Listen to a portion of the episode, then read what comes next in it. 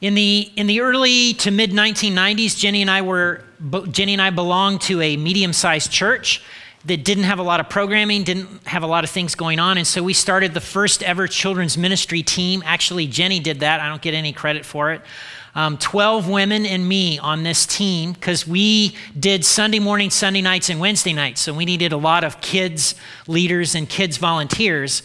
And that particular year, Jenny was starting an inclusion classroom, which meant that she would have special needs kids in her classroom, and that needed more time and attention from her. And also that year, I was starting to research my thesis, and so both of us needed to step back, and we were really worried about what would happen, and the church stepped in and said, you know what, we're just gonna hire a children's ministry director to kind of give leadership and do some of the, you know, follow-through type things, and we were really excited.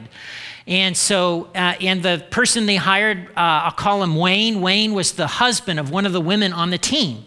And Jenny and I were excited. Every Sunday we would have this kind of twenty minute powwow where we would talk about the week and what went on and, and, and what things we needed to change. And one of the first things that happened was that meeting went away. And I remember asking Wayne, and, and I said, well, Wayne, you know, what happened to the meeting? And this is what he said, and some of you will be, okay, but this is actually what he said. Max, I don't need to poll a room full of women to make a decision. And I thought, ooh, ouch, okay. Um, and then a couple of weeks later, uh, I still taught a class on Sunday night, so families were coming to me and saying, you know, Wayne talked to us about this class that you're doing, and I was doing a class in Genesis, and it was for fourth and fifth graders, and I was trying to set them up for what they would learn in school so that they would see that science and the Bible aren't enemies, right? So that was my main goal that I was, was driving me, and he was saying to people on the side, you know, you can't trust that Max Vanderpool. You know, he's not really, he doesn't believe in the Bible. And so I still had to talk to Wayne, but I found that when I was talking to Wayne, how I talked to him changed, right? Those two, those things changed our relationship. And, and so all of a sudden, instead of seeing Wayne, this amazing father, this, and he was, he was a great dad. He loved his wife like no tomorrow. Instead of seeing that, all I could see about Wayne was, man, you're a jerk. Man, you're, you know, and I, and so anytime I talked to him, I would get, it would get my dander up. And so the, the nature of our relationship determined how I approached Wayne. And, and to be honest, I didn't trust him. I, I've got a friend my age right now, so uh, according to the kids in G-Town, my age is old enough to die, so my friend's old enough to die. So, uh, but but but she still to this day finds it very difficult to talk to her mom. So growing up, uh, are, you're gonna wear that? You're gonna wear that in public? Like, why do I bother shopping with you? Um, she got a B plus once in high school, and mom totally zoned in on that.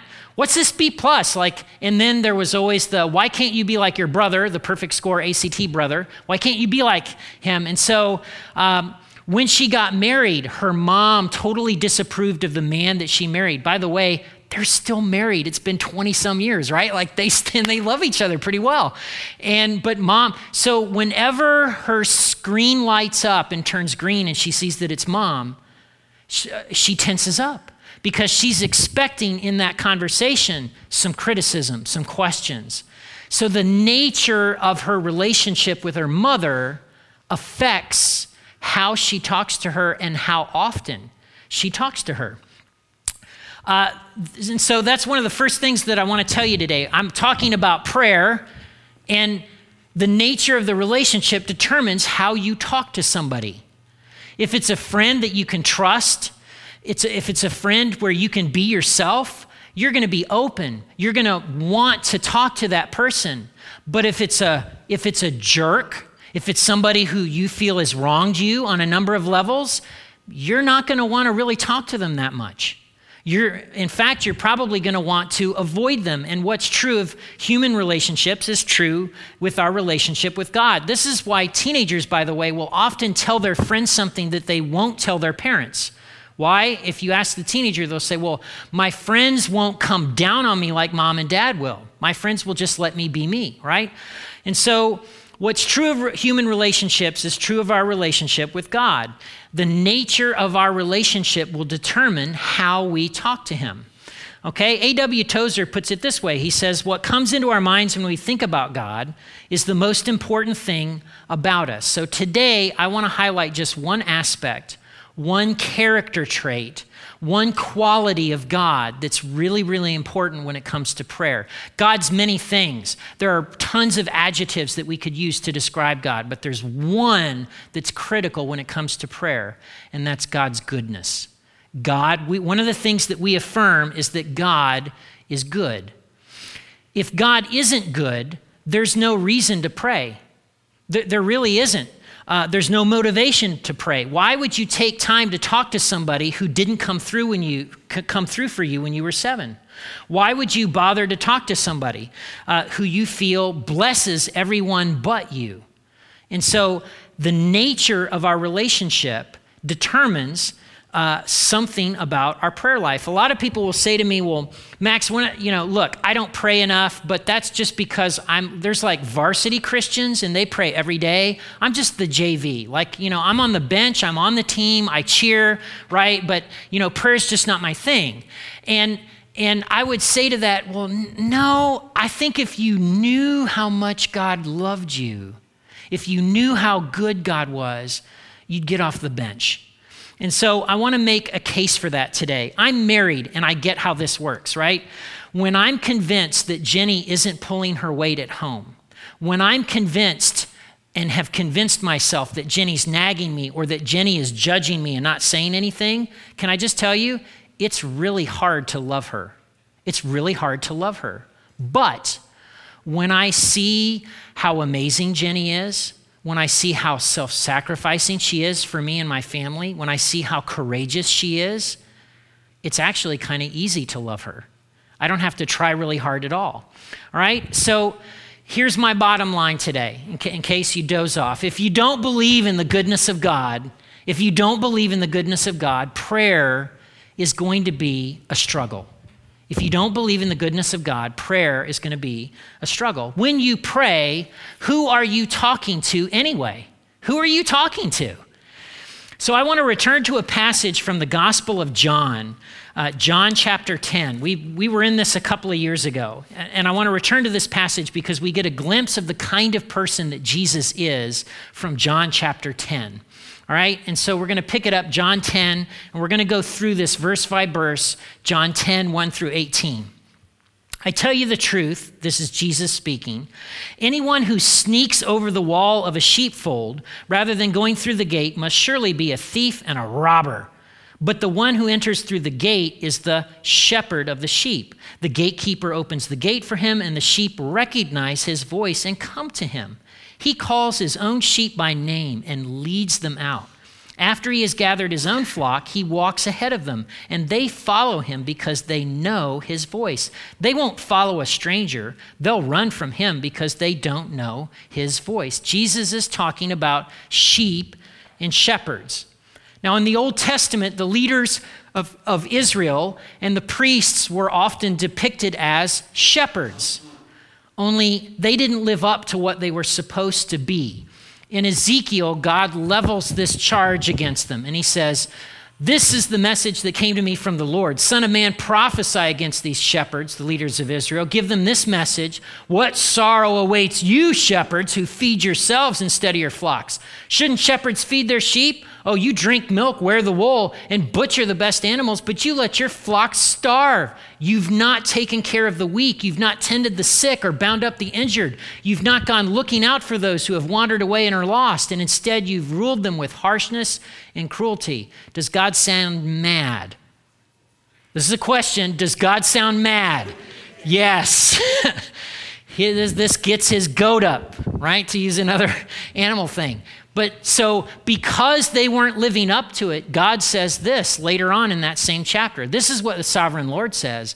I myself will search and find my sheep. I will be like a shepherd looking for his scattered flock. I will find them and rescue them from all the places where they were sc- scattered on that dark and cloudy day. I'll bring them home to their own land. I'll feed them.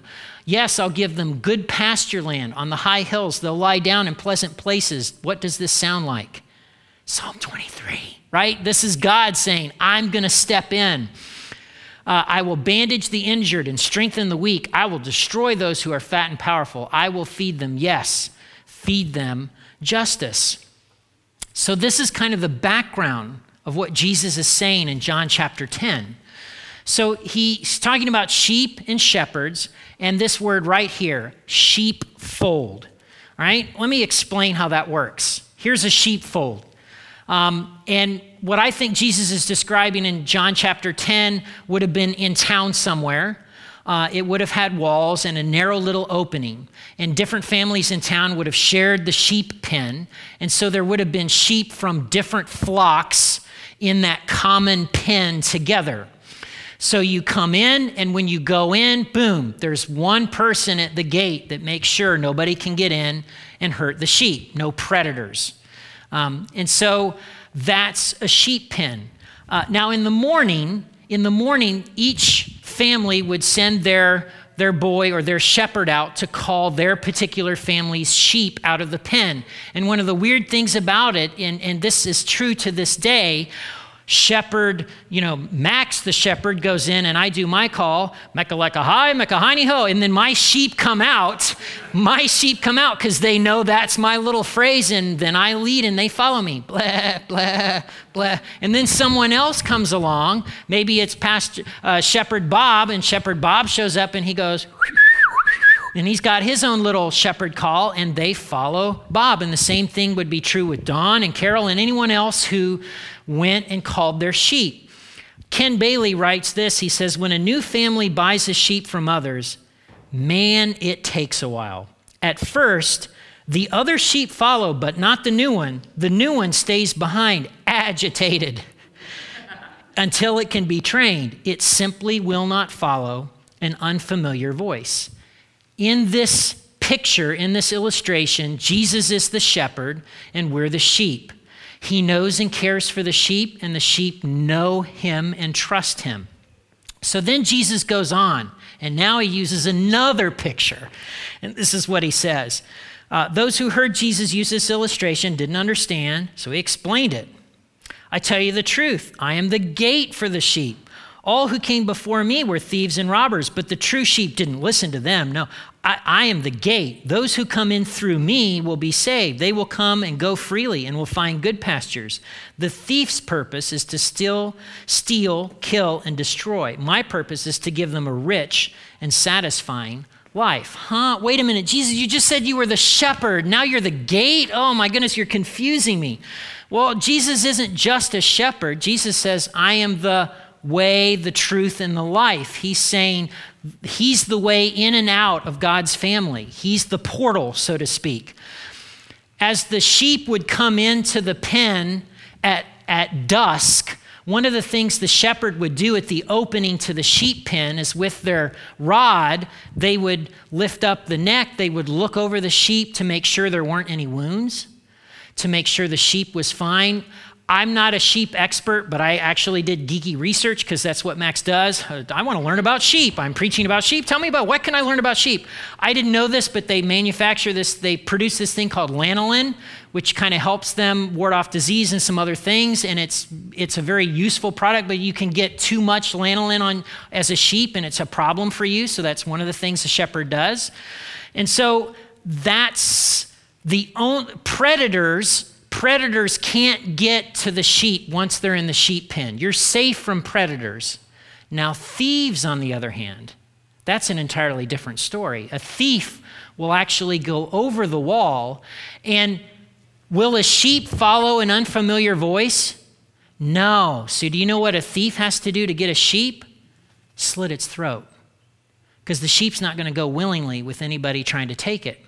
Blah, blah, blah, okay? It's gonna, so thieves are bad, right? And Jesus is saying, I'm the gate here, all right? And he goes on, verses eleven and following. He says it, and he really brings out what he's saying. I am the good shepherd. The good shepherd sacrifices his life for the sheep. A hired hand will run when he sees a wolf coming. He'll abandon the sheep because they don't belong to him, and he isn't their shepherd. And so the wolf attacks them and scatters the flock. The hired hand runs away because he's working only for money and doesn't really care about the sheep. Jesus isn't like the false leaders of Israel, the Pharisees, the God squad. See, in the, in the chapter before this one, there's a man who was born blind. He didn't do anything wrong. His parents didn't do anything wrong. He was just born blind. And Jesus healed him, and it upset the God squad. And so here is somebody who was sick and injured, so to speak, someone who should have been taken care of by shepherds. And do you know what the Pharisees did to that, that man who was healed? They threw him out of the synagogue. They were like, we're, we're excommunicating you from community. You're out, boom. Bad shepherds. And so that's very much in Jesus' mind when he's saying this stuff. He's saying, I'm not like them. I go after the wounded. Uh, I don't, I'm not in it for money. I will lay down my life for my sheep. I will protect, guide, and defend them, even if it means giving up my own life. Now, in this metaphor, in this illustration, Jesus is the shepherd, we're the sheep. Who are the predators? Who are the predators? Do you know? I want to offer a suggestion. In your head are many voices. One of them is the voice of the Good Shepherd, and then there are other voices, destructive voices. I know well some of these destructive voices. Who are you to do that? Who are you to do that? That's a voice that comes up. Who are you to start that blog? Who are you to become a vet? Who are you to think you can get out of debt? Who are you to think your marriage is going to make it? Who are you to do that? Um, another voice, you're too late. You're too late to make it up. You're too late to make things right. It's gone. You're so stupid. You're so fat. You're so unlikable. You're so worthless. That's, those are voices, right? When you've been wronged by somebody, when somebody's hurt you, there's another voice that will speak up. Oh, they meant to do that. That's how they really feel about you. They don't care about you. And this plays in our heads. Where do these destructive voices come from? I'll tell you where they don't come from. Jesus! He doesn't speak to his sheep that way. Jesus doesn't say those things. Jesus is the good shepherd, and he says, my sheep know my voice. And we'll get into that in a minute, but he highlights it. What is he offering? My purpose is to give them what? A rich and satisfying life. That's what Jesus is wanting to give his sheep. And he goes on, verses fourteen and following. I am the good shepherd. He says it again. I know my own sheep, and they know me, just as my Father knows me, and I know the Father. So I sacrifice my life for the sheep. I have other sheep, too, that aren't in this sheepfold. I must bring them in also. They'll listen to my voice, and there'll be one flock with one shepherd. The Father loves me because I sacrifice my life so that I may take it back again. No one can take my life from me. I sacrifice it voluntarily, for I have the authority to lay it down when I want and to take it up again, for this is what my Father has commanded. Huh? Other sheep? Like what? More, yes. Jesus is going to call out sheep from every tribe and every nation. It's not just the Jews. It's not just the Israelites. It's the Gentiles. It's the Romans. It's the Asians, the Americans, the Africans. It's every tribe, every nation. He's going to call sheep from all over into one flock. And there are a couple of important things here that I want to draw out. Just as my Father knows me and I know the Father, there's this connection that Jesus is drawing. And, and what he's saying is, I cannot be oblivious to you and your needs any more than my Father would be oblivious to me, his one and only Son. The other thing he's saying is in verse eighteen, no one can take my life from me. I sacrifice it voluntarily. This shepherd carries not a crook but a cross. This shepherd doesn't just lead to pastures and meadows but offers body and blood. This is a good shepherd. This man, Jesus, is a good man and a good shepherd because he lays down his life for his sheep. That's who you're talking to when you're praying. That kind of person. So when we're talking about prayer, something you got to settle is, who exactly is Jesus? Who is he? What kind of person is he?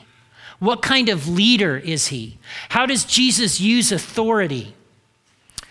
By the way, that's why there's a disconnect right now in politics and in, in the world, in the business world. Because the leaders in those areas, right, have enriched themselves off the backs typically of others.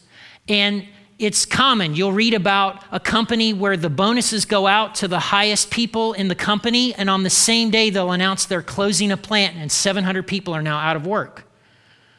And we have a visceral response to that, don't we? It doesn't matter whether you're a Republican or a Democrat. You're like, that's wrong, right? The reason you feel that way is because you have this sense of justice. And because a leader, a good leader, a good shepherd puts the people above their own needs. So what kind of person is Jesus? And secondly, if prayer is a conversation, what kind of person are you talking to? What kind of person are you talking to? It matters because it affects how you talk to them. How can you take this home, right? One thing I would suggest is if, if you struggle with the goodness of God, read the Gospels. And I would, I would read the Gospel of Luke over and over again with a lens of questions. Because one of the things that Christians affirm is we say that Jesus is God. Don't ask me to explain it. Jesus is God. We claim that, right? And we believe that, and that's true. And so when Jesus is doing something, God is doing something. When Jesus responds to someone, God is responding to that person. When Jesus intervenes, God is intervening, right? So we get a very clear picture of the kind of God that God is because of Jesus. So read the Gospels. And again, I would I would I would camp out in Luke, the Gospel of Luke. Um, what kind of person is Jesus? Uh, How does he treat people? How does he respond to cries for help? And that's going to inform your picture. The second is listen for the voice of Jesus. The voice of Jesus is going to sound like the Jesus in the Gospels. And yes, there will be there will be affirmation, but there will also be correction. Um, let, let's test out your discernment for a minute. Let me let me list off some voices that I've had just in the last thirty days, and and we'll vote about whether this is the voice of the Good Shepherd or not, right? Here's one voice. I, there was something I didn't do one week, and I felt really bad about it, and this was the voice. Max, you're such a terrible pastor. You suck. Voice of the Good Shepherd? No, okay? Um, another uh, another aspect, uh, there was something I needed to get done and I forgot and I was like, man, I'm so stupid. Voice of the Good Shepherd? Oh, you're look at you. You seem pretty, you seem pretty, like you, the look on your faces is like, duh, duh. This isn't rocket science, duh. Okay, so uh, another thing. Uh, Max, I'm with you in this. Voice of the Good Shepherd? Yes. Oh, you seem pretty sure about that one too. Uh, there was somebody that our relationship was out of whack, um, and and uh, and so I had this th- voice in my head. You should talk to him. You so need to talk to him. Call him. Call him. And I, there's a part of me that didn't want to, but that was the voice. Voice of the Good Shepherd? Yes. Oh man, so maybe it isn't as hard as we make it out to be. Listen for the voice of Jesus. And then lastly, remember that God gives you what you need, not what you deserve. In, in the Old Testament, David, the king of Israel, does something despicable. He should be off at war. He's up on the rooftops. He sees this woman. He takes her. He has sex with her. And then because he can't get her husband to come back and, and have a, spend a night with her, he has her husband killed. Just despicable. In that moment, did David deserve God's mercy? No. Did he deserve to be forgiven? No. But it's what he needed. God gives us what we need and not what we deserve. And that's really, really good. God is, uh, the thing is, with a lot of us, when when we hurt somebody, uh, when we sin against them, uh, do they tend to forgive quickly and, and, and let us back into their lives easily? No, it's bumpy. God's not like people in that way. God's better than people. How do I know this is true? Well, uh, I know this is true because I've been wrong about people. When I started off in college, I started off a music major, and the second year I became a Bible major. And we had a man who had just gotten a, a New Testament degree, uh, studied with F F Bruce in England. Um, he was a New Testament scholar. He had been a lumberjack until God had gotten a hold of him. Bob Yarbrough is his name. And Bob Yarbrough would get a haircut Uh, either once or twice a year, I can't remember, and it was always a big deal because he would just grow it really, really long, and then all of a sudden it was gone. And it was just his lumberjack ways. And so I was so excited. Everybody would talk about, oh man, Doctor Yarbrough, oh man, Doctor Yarbrough, oh man, Doctor Yarbrough. And so I was so excited to be in my first New Testament criticism class with him. And I really worked hard on this paper. And I put in, I just burned the candle at both ends. I geeked out on all the research. I mean, I just went all out for this paper. And then I got it back. And at the top of the paper was D, D as in David, D minus, D minus. I had never gotten a grade that low in my entire life. And here I am in college. And then the first two words at the top of the paper, gratuitous gossip.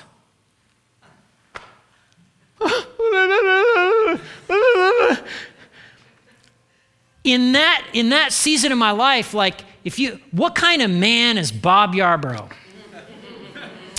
What kind of guy is Bob Yarbrough? I had some, I had some things I would tell you. Thankfully, I went into his office with a good dose of humility, which I don't always have, but I try to. And in that day, I had some good humility. And I, I said, what could I do to make this paper better? And he helped me. And sure enough, when it was all done and I worked my tail off some more, I, I managed to get a B. I was thinking, surely I'll get an A. No. Fast forward a year and a half, two years later, I'm, I'm fascinated by this woman named Jenny. And I think I like her, and I think she likes me, and it's complicated because I had been committed to not getting into any relationship with any girl or any woman, and I'm laying this out with, guess who? Bob Yarbrough. And Bob Yarbrough says to me, do you like her? Well, yeah. And you know what he said? Kiss her. Then kiss her. What are you waiting for? Kiss her. Let her know you love her. Let her know you like her. She needs to have some indicators. Bob Yarbrough. Is Bob Yarbrough a scoundrel? No. As it turns out, Bob Yarbrough helped me to be a much better person in terms of writing papers. I learned some things. I grew because of Bob Yarbrough. And it's, it turns out Bob Yarbrough is a pretty decent fellow. I was wrong at first, right? If you don't believe in the goodness of God, prayer is going to be a struggle.